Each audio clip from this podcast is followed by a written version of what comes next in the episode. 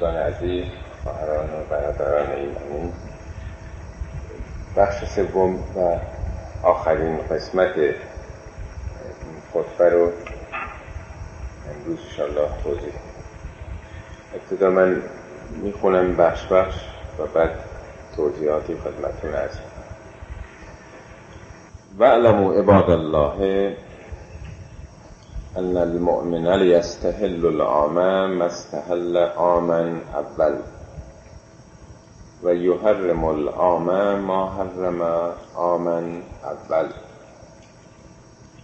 وإنما أحدث الناس لا يهل لكم شيئا مما حرم عليكم ولكن الحلال ما أهل الله. والحرام ما حرم الله. این قسمت درباره حرام و حلال هست.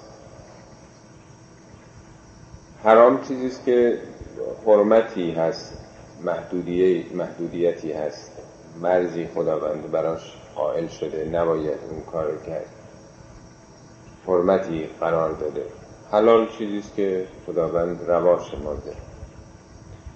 میفرماید وعلمو بدانید توی این خطبه از ابتدا تا انتهاش دائما تذکراتی است که با وعلمو شروع میشه. وعلمو عباد الله بندگان خدا. بدانید که ان المؤمنه امانا مؤمن یستهل العام مستهل آمن اول. مؤمن امسال چیزی رو حلال میشمره که سال اول حلال شمرده. و یحرم العام ما حرم آمن اول. امسال چیزی رو حرام می‌دونه که سال قبل حرام می‌دونسته. یعنی عامل زمان در حلال و حرام الهی نقشی نداره. حلال و حرام چیزی نیست که تابع شرایط اجتماعی تابع روزگار باشه. زمان و مکان درش تأثیری بگذاره. همون چیزی که سال اول که پیامبر مبعوث شده یا در همون ادوار گذشته در صدر اسلام که قرآن این مرزها رو این محدوده ها رو مشخص کرده گرچه هزار سال هزاران سالم گذشته باشه این معیارها همون هست. و انما احدث الناس لا یحل لكم شیئا مما حرم علیکم. آنچه که مردم احدثه یعنی حادث می‌کنن به وجود میارن. یعنی نوآوری هایی که در زمان و مکان به وجود میاد. منظور نوآوری های علمی اجتماعی فرهنگی نیست. نوآوری هایی که در معیارها در ارزش ها به وجود میاد. این کار خوبه اون کار بده. چون بحث بحث مسائل ارزشی هست معیارهای هدایتی هست نه چیزهای جدید اختراعات اکتشافات مورد نظر نیست. اون چیزهایی که زمانه خوب و بد جلوه میده. روزگار عوض میشه دیگه. خیلی چیزا می‌دونید توی بسیاری از جوامع حتی همجنس بازی هم مثلا قانونی تلقی میشه. عرف جامعه او رو میپذیره. خب میگه آیا اون چیزی که مردم خودشون به وجود میارن می‌تونه تأثیری در حلال و حرام خدایی بگذاره؟ نه چنین نیست. ولکن الحلال ما احل الله. حلال همون چیزی که خدا حلال کرده. و الحرام ما حرم الله. حرام هم همون چیزی که خدا حرام کرده. البته باید توجه داشت که چه چیزایی حلاله چه چیزایی حرامه. بحث این نیست که همه احکامی که در قرآن اومده اینا ابدی و جاویده. بسیاری از احکام قرآن می‌بینیم که احکام اجتماعیش به خصوص تابع مقتضیات زمان بوده. فرض کنید نماز جنگ. میگه اگر در جنگ خواستید نماز بخونید نماز رو شکسته میخوندن پیامبر جلو بای میسده یه عده میگه باید اسلحهشون و سپرشون رو بگیرن حفاظت بکنن. یه عده هم که نماز می‌خونند اینها اسلحهشون رو باید بذارن سپر رو بگیرن. و بعد نصف نمازی که خوندن اینا بلند میشن اون نصف دیگه میپیوندن به پیامبر اینا جای اونا رو می‌گیرن. چون دشمن در فاصله صد قدمی بوده. امکان حمله هنگامی که اینا نماز میخوندن وجود داشت. این دستورش تو قرآن اومده. ولی خب الان منتفی هست. یا فرض کنید راجع به روزه میگه در سفر اگر هستید مجبور به سفر هستید چون خداوند بر شما اسرت نخواسته خواسته راحت باشه می‌تونید روزه رو یه موقع دیگه بگیرید. ولی وقتی که اون اسرت اون سختی ها برداشته میشه در سفر دیگه اون هوای گرم و سوزان نیست که آدم در روزداری در خطر تلق شدن قرار بگیره. اینا مسائلی است و امثال این هم زیاده تو قرآن. شهادت دو تا زن فرض کنید. خب اون توی جامعه بی سواد بوده. خب فراموش ممکن بوده که بکنن خب کسی سواد نداشته. ولی حالا که همه کتبی دیگه می نویسن مسئله وصیت که میگه وقتی که هر کسی مرگش فرا می‌رسه وصیت کنه دو تا شاهد داشته باشه. و 14 15 تا حکم در همین آخرین آیه سوره بقره هست که راجع به دین و قرض و اینجور حرفا هست. الان دیگه با دست چک و کارهای اعتباری اینها دیگه اون قضیه منتفی شده. اینا مسائل حلال حرام نیست. بعضی از احکام اجتماعی زمانه میاد حلش می‌کنه. ولی حلال حرام اون چی که خداوند در قرآن قطعی گفته این حرامه این حلاله اینا تغییری نمیپذیره.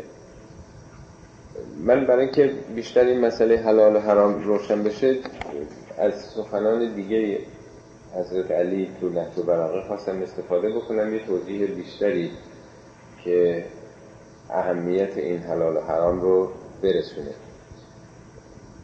میفرمد که این در خطبه 167 هست الفرائض الفرائض به فرائض خدا فرائض خدا توجه کنید. ادا بکنید این فرائض خدا رو تا خداوند شما رو به بهشت. هدایت بکنه.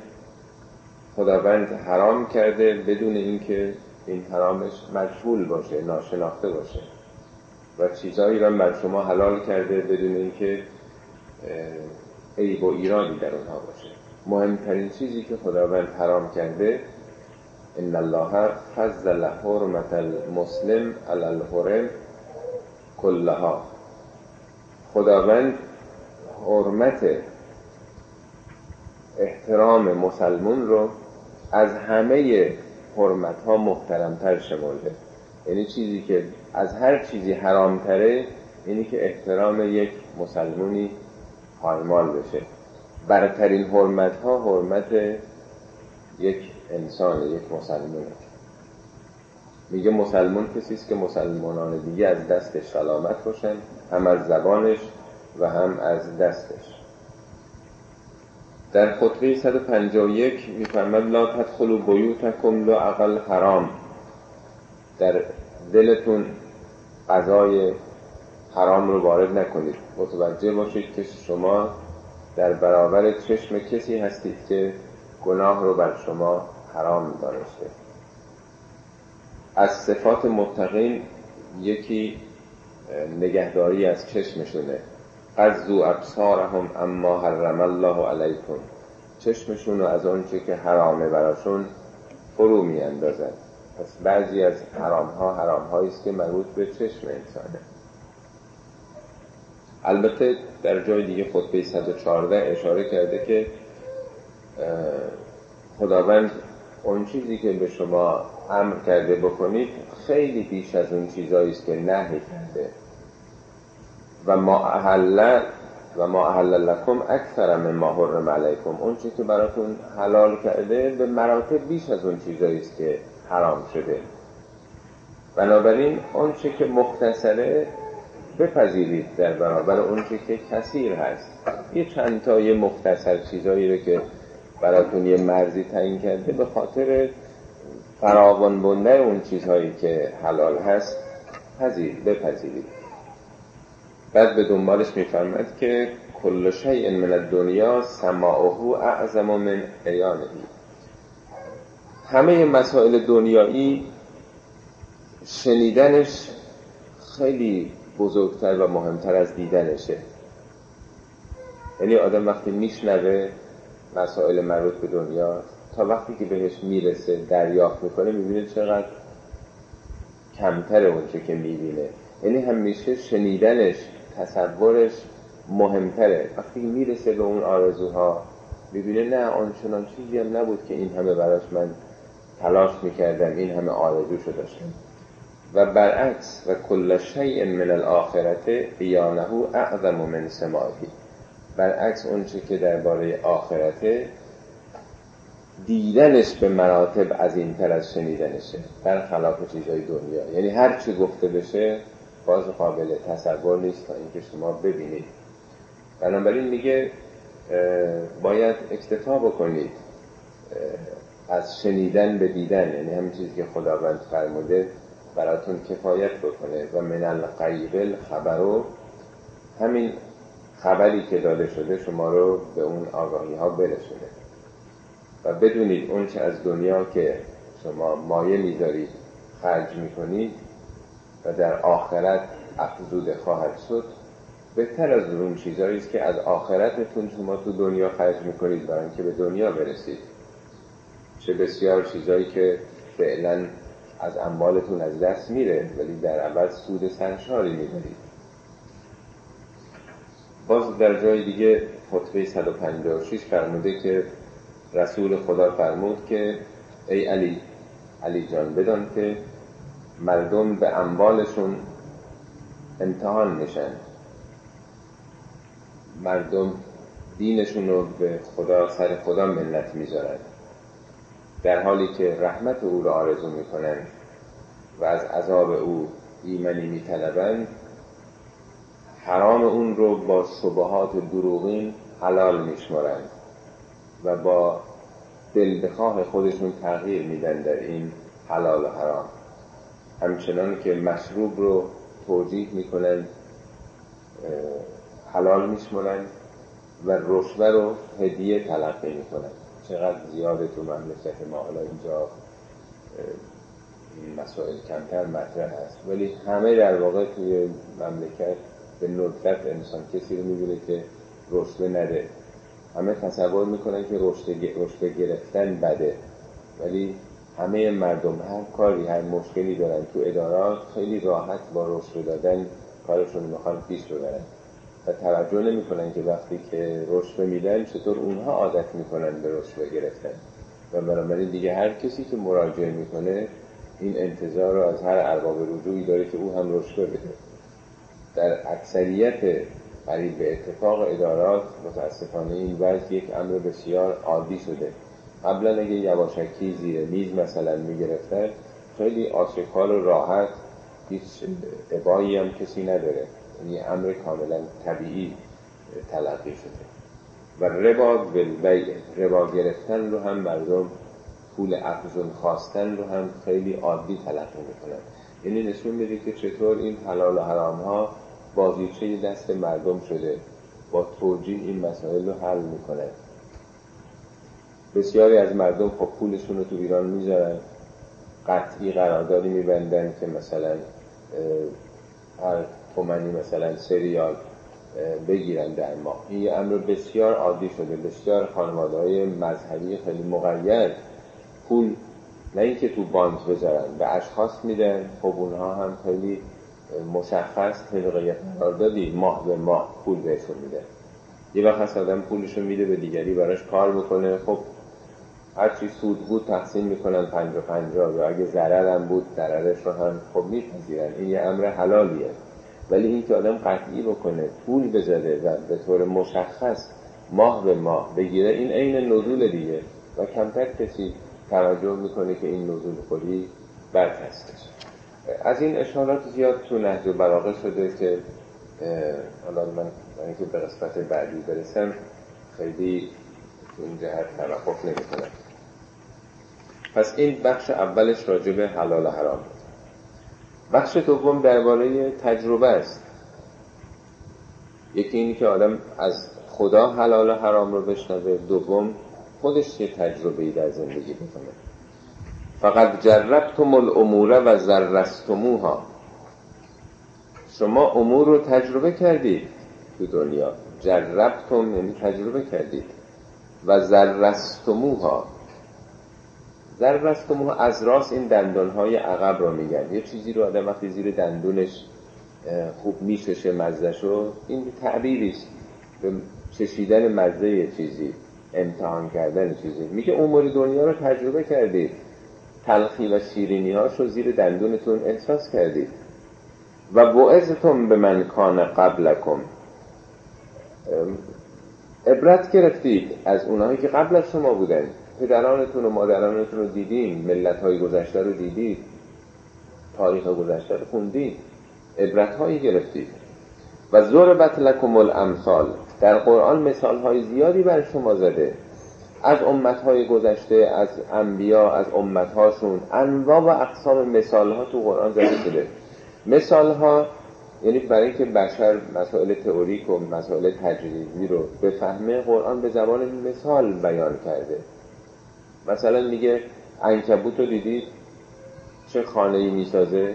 بدونید سوسترین خانه ها خانه انکبوت میگه اون کسانی که بجز خدا به کسی دیگه تکیه می‌کنن درست مثل اینکه یک خانه ای در دنیا ساخته باشن مثل خانه انکبوت. انکبوت خانش دامه.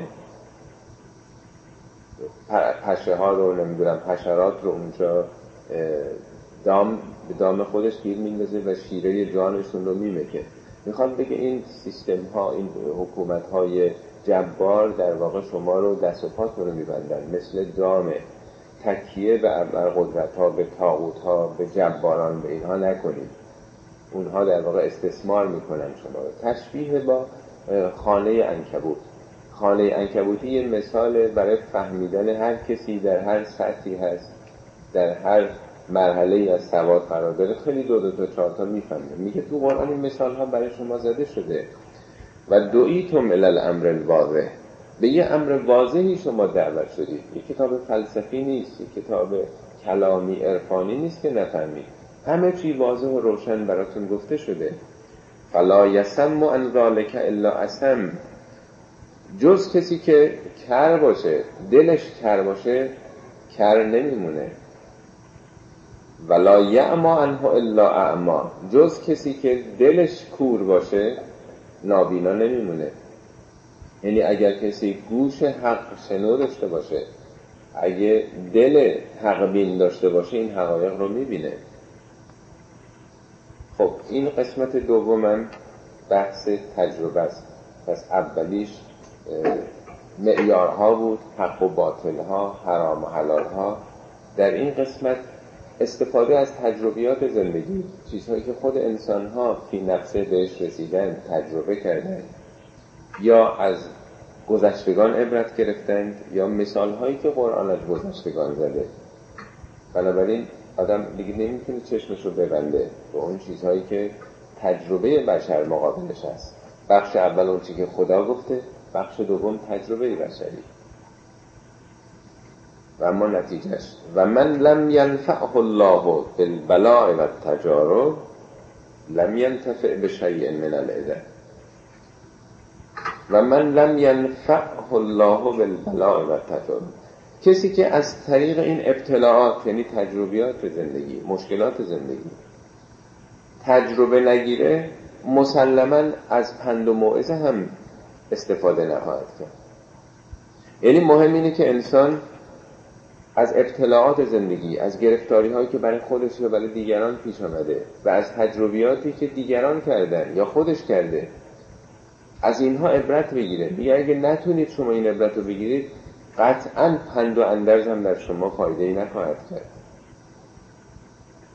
و عطاه نقص من امامهی. و گرفتار نقص یعنی کمبود نارسایی در تصمیم گیری در اندیشه در فکر. از مقابل خودتون خواهید شد. حتی یعرف ما کرد و یون کرد ما عرفه به گونه ای که حتی اون چیزی که درسته بد می‌بینید و اون چیزی که بده درست می‌بینید. یعنی ارزش ها براتون واژگونه خواهد شد. مسائل رو متغیر خواهید دید قسمت بعدیش. فان الناس رجلان مردم از دو گروه خارج نیستن. مردم دو دسته هستن.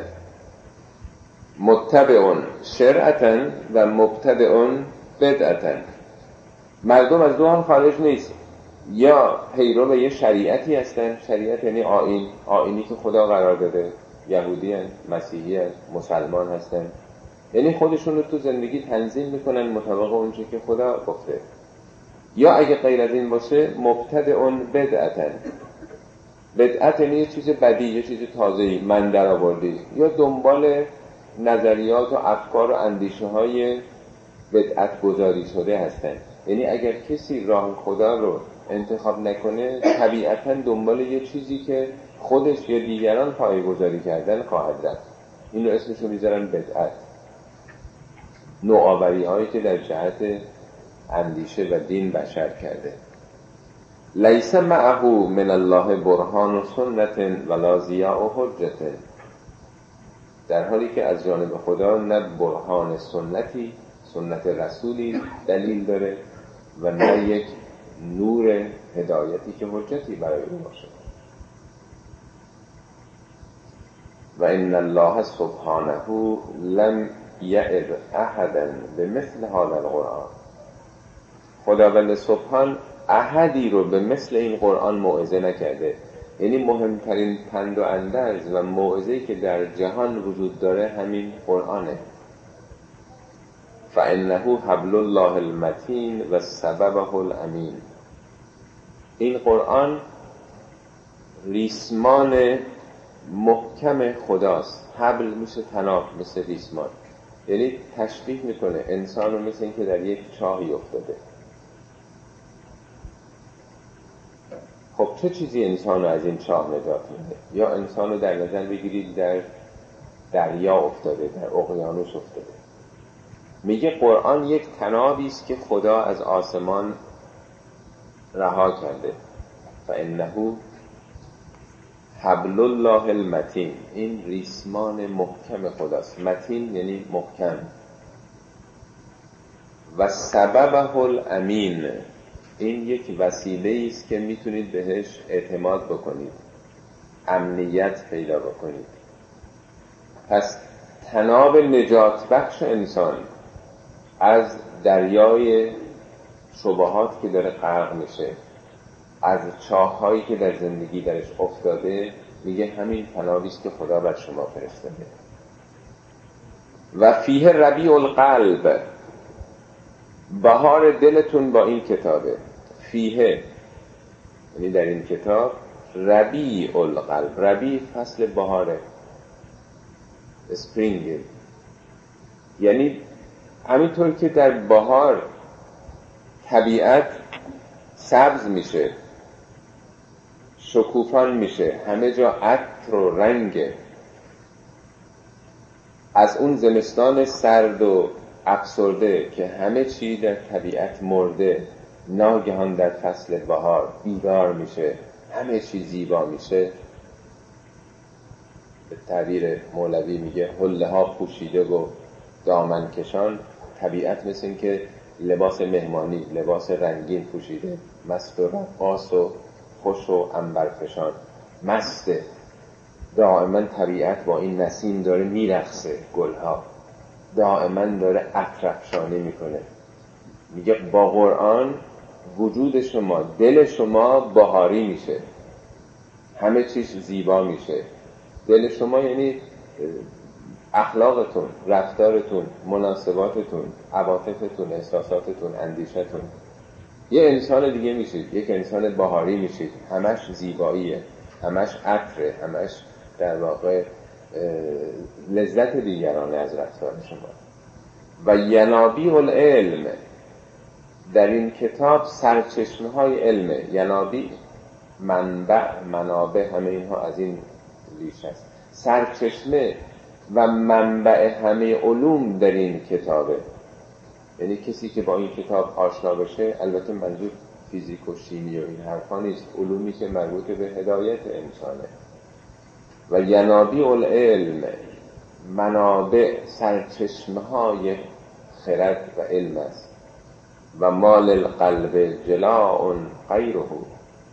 برای دل انسان جلایی جز این کتاب نیست جز قرآن نیست. جلا یعنی اون حالت در واقع سیغل بودن.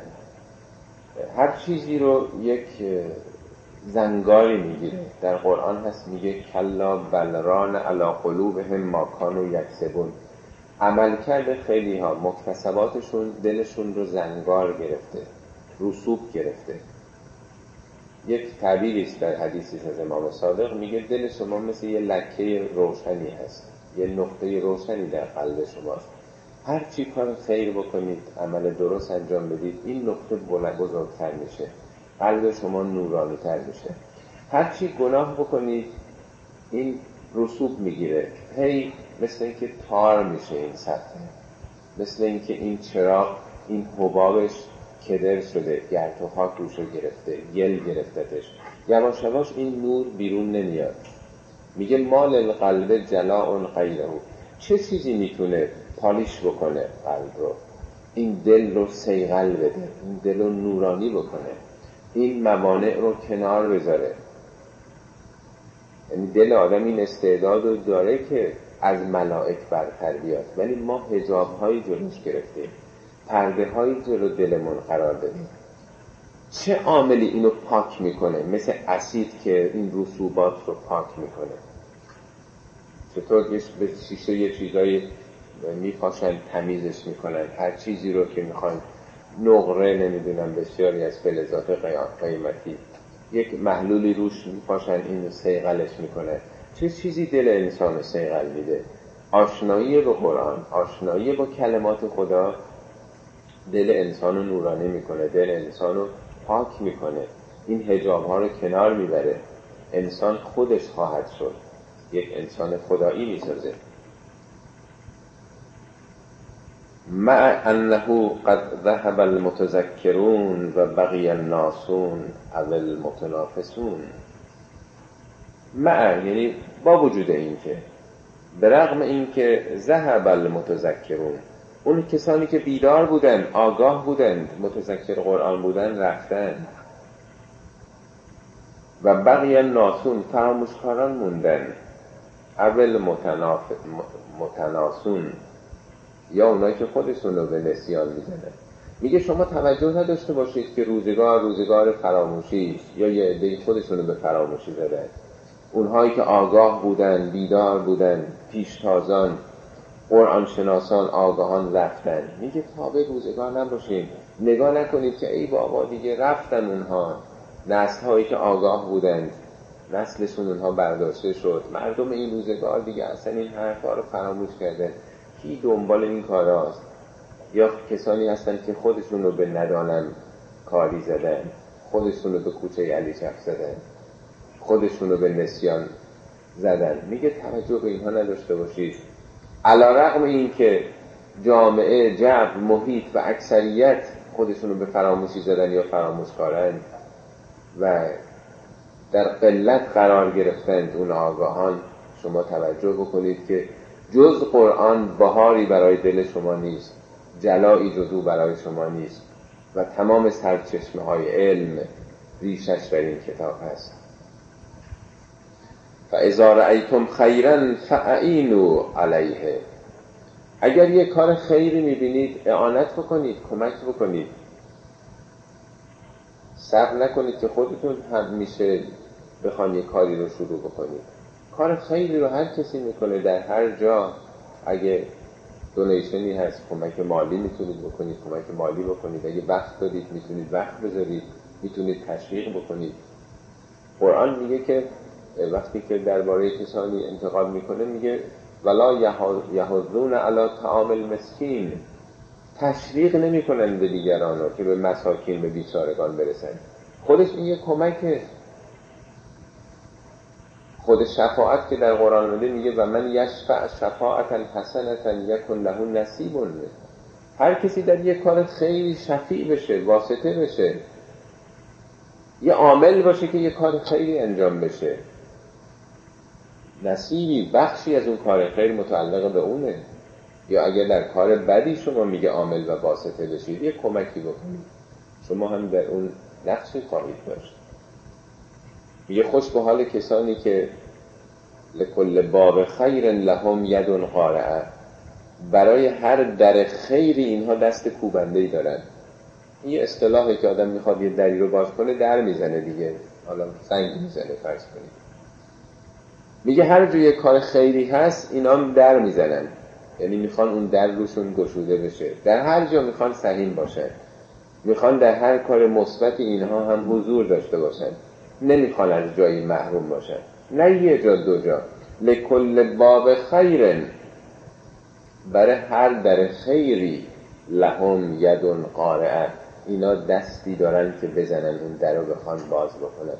در همه جا می‌خوان یه سهمی به تناسب خودشون داشته باشن. و ازا رأیتم شرن فذهبوا اگه شری هم دیدید سعی کنید پاتون کنار بکشید. فان رسول الله صلی الله علیه و آله کان یقول یبن آدم اعمل الخیر و دع الشر فاذا انت جواد قاصد تو این خطبه این سومین حدیثی است که حضرت علی از پیامبر نقل کرده. رسول خدا که درود خدا بر او و خاندانش باد کان یقول همواره چنین میفرمود یبن آدم ای فرزند آدم. یبن آدم اعمل الخیر فرزند آدم کار خیر بکن و دع شر شر رو رها کن از شر بگذر. فاذا انت جواد قاصد که اگر چنین کنی تو در یک راه روشنی هستی در یک جاده منتهی به مقصودی قرار خواهی داشت. بخش بعدی درباره ظلمه. در واقع حالا تو این بخش داره آفات راه رو برمی شماره پس ببینید بخش اولش ضوابط خدایی بود حلال و حرام.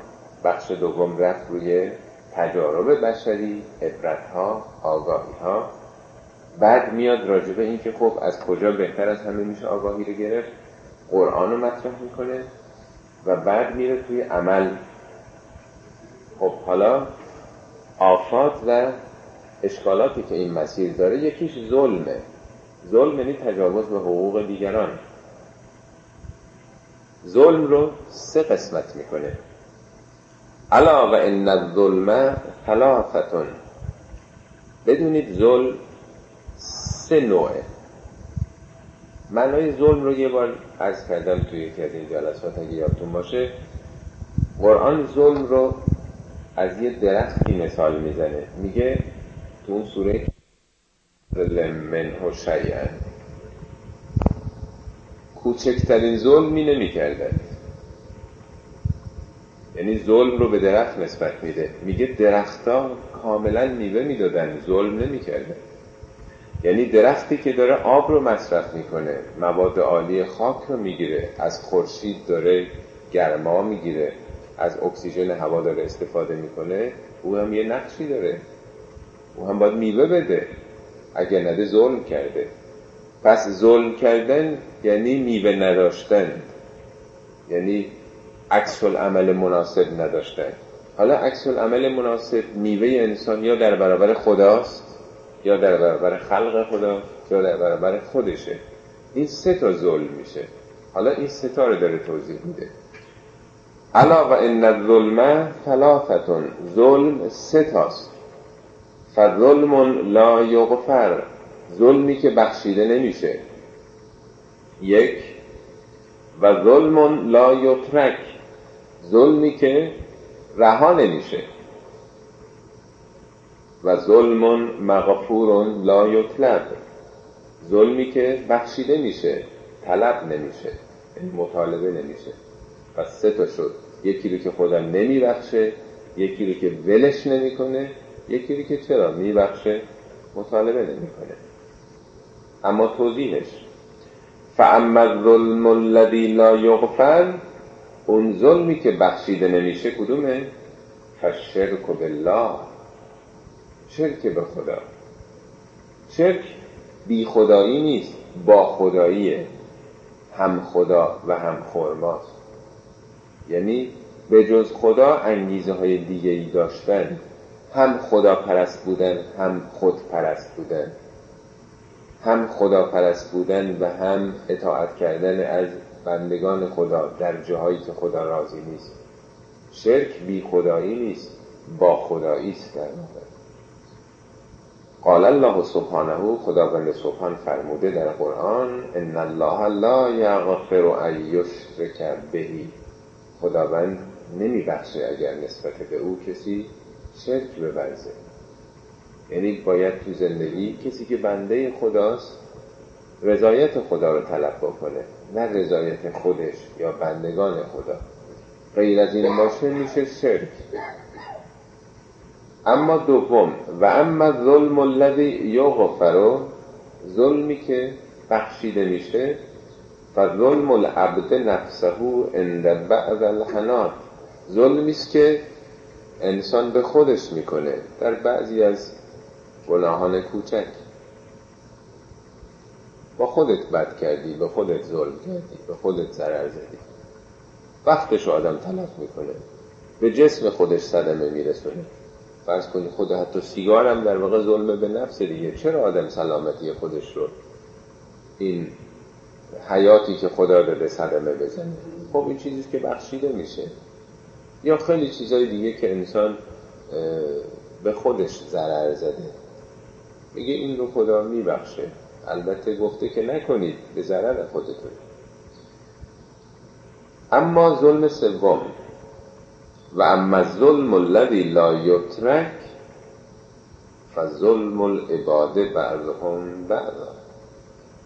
ظلمی که خدا ول نمی‌کنه ظلمی است که بندگان به خودشون بکنه. میگه حق مردمه این حق و ناسه. خدا میگه مربوط به من نیست مربوط به خودتون بشرم به پای خودش می‌بینیم که هرچی جلوتر رفته این قضیه رو بیشتر سخت می‌گیره. تو همین محیط چقدر ظلم به دیگران سخت شمرده میشه؟ این همه سو می‌کنن؟ ارقام نجومی برای چیه؟ به خاطر اینکه یه دی دور هم دارن زندگی می‌کنن به حقوق هم دیگه تجاوز نکنن دیگه. انقدر سخت گیری میشه؟ به خاطر اینکه بشر به پای خودش به تجربه شخصی خودش رسیده به اینکه اگر بخوان یه راحت زندگی کنن باید قانون بسیار شدید مراقبت بکنه از حقوق انسان که کسی به خودش اجازه نده که به دیگری ضرر برسونه. بشر چطور خودش می‌رسه به اون چیزهایی که خدا گفته؟ میگه که این چیزی که خدا ول نمی‌کنه. تا خود انسان های دیگه ببخشن مربوط به خدا نیست. میگه حق بندگان اونها باید از شما راضی باشن. القصاص هناک شدید. اینجا قصاص خیلی شدیده. درست همینطور که می‌بینیم قوانین چطور شدیدن وقتی سو می‌کنن پدر طرف رو در میارن وقتی به دیگری ظلم می‌کنه. لیسه و جرح بالمدا ولا ضربا بسیار این یه جراحت با چاقو نیست یا تازیانه زدن نیست. ولکنه ما یستسقر و دالک معهو همه اینا صغیر کوچکی در برابر او. میگه شوخی بردار نیست. این نیست که بگن حالا یه ضربه چاقویی بهش بزنیم اب نداره. حالا حق فلانی رو خورده ظلم کرده. یا چهار تا تازیانه بهش بزنیم نه اصلا این حرفا نیست. شوخی نداره. اگه به حقوق دیگری تجاوز بکنید تا رضایت او جلب نشه خدا نمیبخشه. میگه حق دیگری خدا ول نمی‌کنه. لا یترک. این رو ترک نمی‌کنه. اولی رو ببینید که در رابطه با خودشه مسئله مغفرت و بخشش رو میاره ولی اینجا که ترک نمیشه. تا طرف رضایت پیدا بکنه. بخش بعدی یکی دیگه از آفات دین هست. آفات اولی ظلم به دیگریه. آفات دومی که تو جامعه هست تفرقه است تشتته. یه وقت هست که ما به دیگری ظلم می‌کنیم ستم می‌کنیم. یه وقت هست که اصلا باهاش رابطه برقرار نمی‌کنیم. اینم خودش خیلی بده. باهاش قهر می‌کنیم. ازش جدا میشیم. اینم باعث سوس شدن اجتماع میشه دیگه. اینم نقشی مثل ظلم داره ایفا می‌کنه. بخش بعدی این رو داره میگه. فایاکم و طلب فی دین الله ایاکم شما رو شما رو دارم متذکر میشم. بر حذر باشید که در دین خدا تلون داشته باشید. تلون یعنی چند رنگی. چند رنگ باشید. به اصطلاح بوغلمون صفت باشید. باید یک رنگ و یه دست با همه خواهران و برادران ایمانی یک دست بود. فان جماعتا فیما تکرهون من الحق خیر من فرقة فیما تحبون من الباطل. این آفت کدومه؟ جماعت داشتن اجتماعی کار کردن در اون چیزی که شما دوست ندارید. از حق؟ این به مراتب بهتره از اون تفرقه ای که شما دوست دارید ولی باطله. میگه دین خدا اینه. باید یک رنگ باشید یک دست باشید. بنابراین تو دوست نداری. از یکی خوشت نمیاد. همکاری با او رو نمیپسندی. کراهت داری. ولی مسلحت جامعه ایجاب می‌کنه که جماعت داشته باشید. میگه فان جماعتا فیما تکرهون اون اجتماعی اون همکاری اون اتحاد اون همبستگی با همکار کردنی. که شما کراهت دوست دارید کراهت دارید نمیپسندید ولی حق هست. این بهتر از تفرقه است که شما دوست دارید. خیر من فرقة فيما تحبون من الباطل. و ان الله سبحانه خداوند سبحان لم یعت احدا به فرقة خیرا مما مضا ولا ممن بقا خداوند سبحان به احدی از بندگانش به خاطر تفرقه هیچ خیری نرسونده نه در گذشتگان و نه در آیندگان. میگه مطمئن باشید که با تفرقه با چند دستگی هر کسی راه خودش بره. مطمئن باشید که خدا هیچ خیری به شما نمیرسونه. کما اینکه نه در گذشتگان به خیری رسیدن به تفرقه در تفرقه و نه آیندگان. حالا برگردیم به خود هموطنان ما توی این جامعه. ما چقدر با هم هستیم؟ هر کسی می‌خواد ساز خودش رو بزنه. هر کسی می‌خواد راه خودش رو بره. نمی‌خوایم همدیگه رو تحمل بکنیم. کراهت داریم از این. چقدر این انشعاب ها انجام شده در همین مراکز اسلامی که بوده. هر یه سال دو سال می‌بینیم که تفرقه هست تشتت هست. چقدر ما با همدیگه داریم کار می‌کنیم؟ نگاه بکنیم به یهودی ها. چرا یه جمعیت دو میلیونی حدود دو میلیون اینطور متشکل هستن اینطور قدرت دارن؟ یه جامعه 300 میلیونی رو تحت نفوذ خودشون قرار داده جز اینکه با هم وحدت دارن دیگه به خیر رسیدن به منافع رسیدن تونستن که پنجه بندازن بر همه مراکز علمی پزشکی دانشگاه هستن نمی‌دونم بیمارستان هستن. هر جا که قدرت تصمیم گیری هست تو مطبوعات اینا هستن. چرا؟ با هم هستن دیگه. یا خود امریکایی یا مسیحی یا و دیگران میگه بدونید که هیچ خیلی نخواهید رسید. اگر دنبال تفرقه باشید. همه اینها از اینکه ما یه چیزایی رو کراهت داریم دوست نداریم با اشخاصی یا با رفتارهایی و فکر می‌کنیم که راه خودمون درست هست. قسمت بعدی هم باز به همین مسئله اشاره داره. چرا دچار تفرقه میشیم؟ چرا نمی‌خوایم متحد باشیم متشکل باشیم با هم کار کنیم ریشش رو تو این بخش بعدی نشون میده. یا ایوه الناس ای انسان ها اینجا صحبت مسلمان نیست ها انسان ها مطرح هستن. توبا لمن شغله عیبه ان عیوب الناس. خوش به حال کسی که شغله مشغولش بکنه عیبه معایب خودش. ان عیوب الناس ان معایب مردم. و چرا دچار تفرقه میشیم؟ برای که همش نگاه می‌کنیم به معایب دیگران. این این عیبو داره اون این عیبو داره این اشکال داره اون اشکال داره. نمی‌خوایم باش کار بکنیم. می‌خوایم ازش فاصله بگیریم. میگه خوش به حال کسی که انقدر به خودش می‌پردازه به عیبهای خودش که وقت نمی‌کنه به عیب دیگران بپردازه. تو باله من شغله مشغولش بکنه. عیبهو عیب خودش ان عیوب الناس از عیوب مردم. و تو باله من لزم بیتهو خوش به حال کسی که به بیت خودش بپردازه به خونه خودش یعنی خودسازی بکنه درون سازی بکنه. به بیت دیگران به روابط دیگران به مناسبات دیگران کاری نداشته باشه. ببینید این تفرقه ها این ریشش داره میگه. چرا تفرقه به وجود میاد؟ برای که به عیب دیگران نگاه می‌کنیم. نمیگه دیگران عیب ندارن. همه که امام جعفر صادق نیستن. همه پر از عیب هستیم میگه چرا به قسمت خالی لیوان نگاه می‌کنید؟ به قسمت پرش نگاه بکنید. این رو شنیدین که حضرت عیسی ابن مریم با حواریون عبور می‌کردن از یه بیابانی. یه جا یک جنازه یه سگ مرده یه سگی که متعفن شده بوده. از پلوی او رد میشن. این جنازه مونده بوده لاشه یه سگ مرده. بوی گندش همه اون صحرا رو گرفته بوده. وقتی رد میشن همه هواریون جلوی بینی های خودشونو می‌گیرن.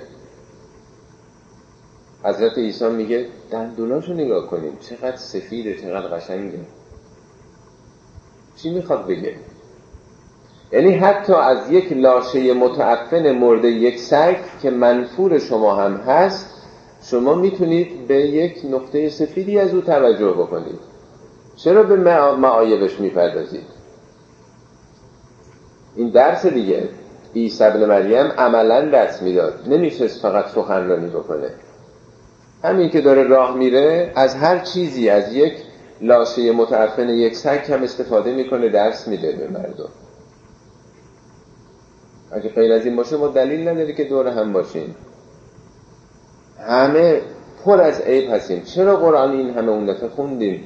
میگه غیبت نکنید تجسس نکنید معایب همدیگر رو این ور اونور نگید. همه اینها برای اینکه همه به هم خوشبین باشن. به مالک اشتر میگه که نف الناس عیوبن مردم همه عیب دارن.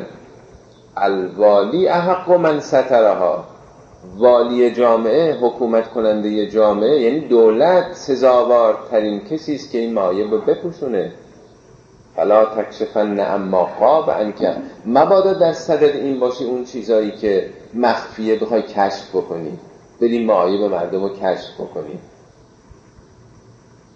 حالا تو مملکت ما که همش هجوم به این خونه به اون خونه به این ور به اون بر چون معایبی خلافی چیزی از کسی نمیدارن برن خونه ها رو بگردن ببینن آیا چیزی می‌تونن پیدا بکنن که یه چیزی بهش بچسبونن با تا انگ و رنگ.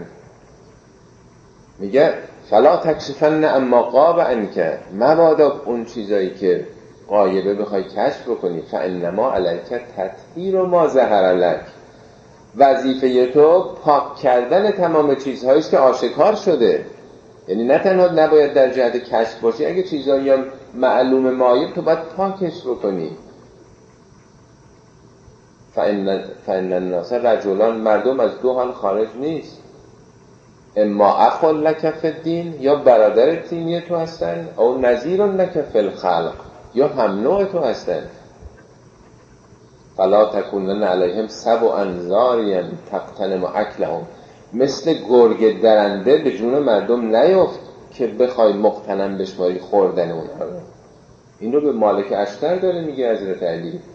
بهترین یار علی است که داره میره مصر حکومت بکنه. اینطور وظیفه دولت اسلامی رو جامعه اسلامی رو پوشاندن بدیها تطهیر جامعه می‌دونه. نه اینکه افشا کن افشا کن. هی درود فرستادن تظاهرات کردن برای چی؟ برای افشاگری وقتی که افشا کن افشا کن باشه همه از هم فرار می‌کنن. همه با هم تبدیل به همه با من میشه. یک من فقط به وجود میاد. جامعه ای که یک دسته صد که خواهد شد. تمام خلقیات اسلامی تمام آنچه که توصیه شده این که به نکات مثبت هم توجه بکنید. بدی های همدیگر رو نبینید. انگوش رو بدی ها نذارید. اگه بذارید نمی‌تونید متحد باشید. برای که همتون پرید از عیب. چی هست که خالی از عیب باشه؟ یا ایها الناس توبا لمن شغله عیبه عن عیوب الناس. خوش به حال کسی که مشغولش بکنه پرداختن به عیب خودش از اینکه به عیب دیگران بپردازه. خوش به حال کسی که به خانه خودش بپردازه ملازم خانه خودش باشه و اکل قوته غذای خودش رو بخوره. و اشتغل به طاعت ربهی مشغول باشه به اطاعت پروردگارش و بکا علا خطیعتهی گریه بر خطاهای خودش بکنه. اشک بر گناهان خودش بریزه. فکان من نفسهی فی شغل و ناس منه فی راحت. مشغول خودش باشه به خودش بپردازه تا مردم از دستش راحت باشن.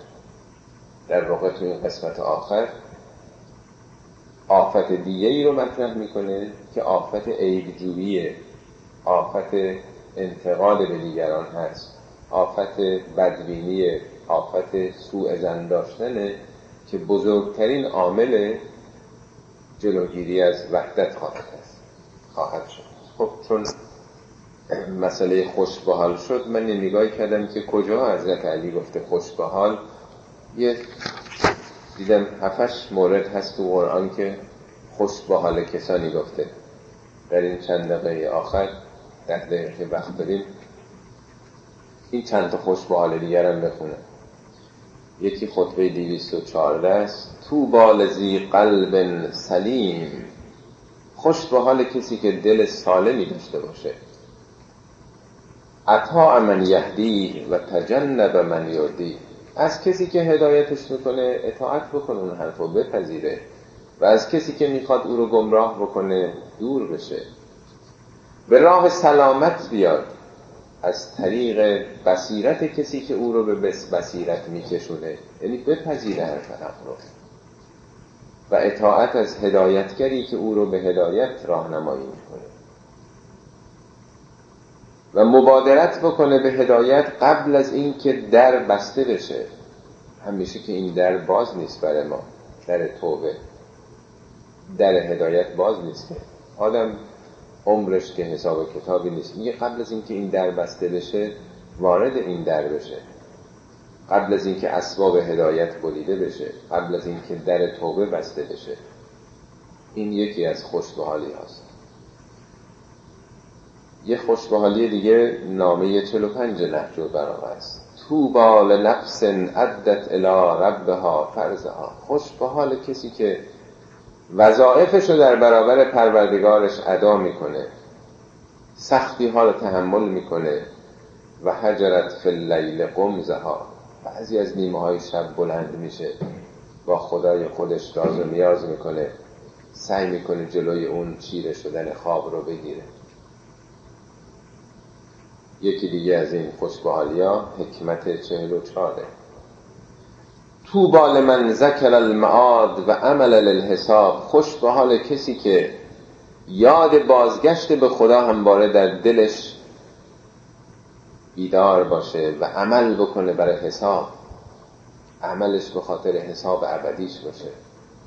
و قنع کفاف قناعت بکنه به همون چیزی که کافیه براش تو زندگی. انقدر ندوه دنبال این که هی زندگی رو تزئینی تر و مجلل تر بکنه. و رضی عن الله از خدای خودش راضی باشه. خوشبحالی دیگه حکمت 104 هست.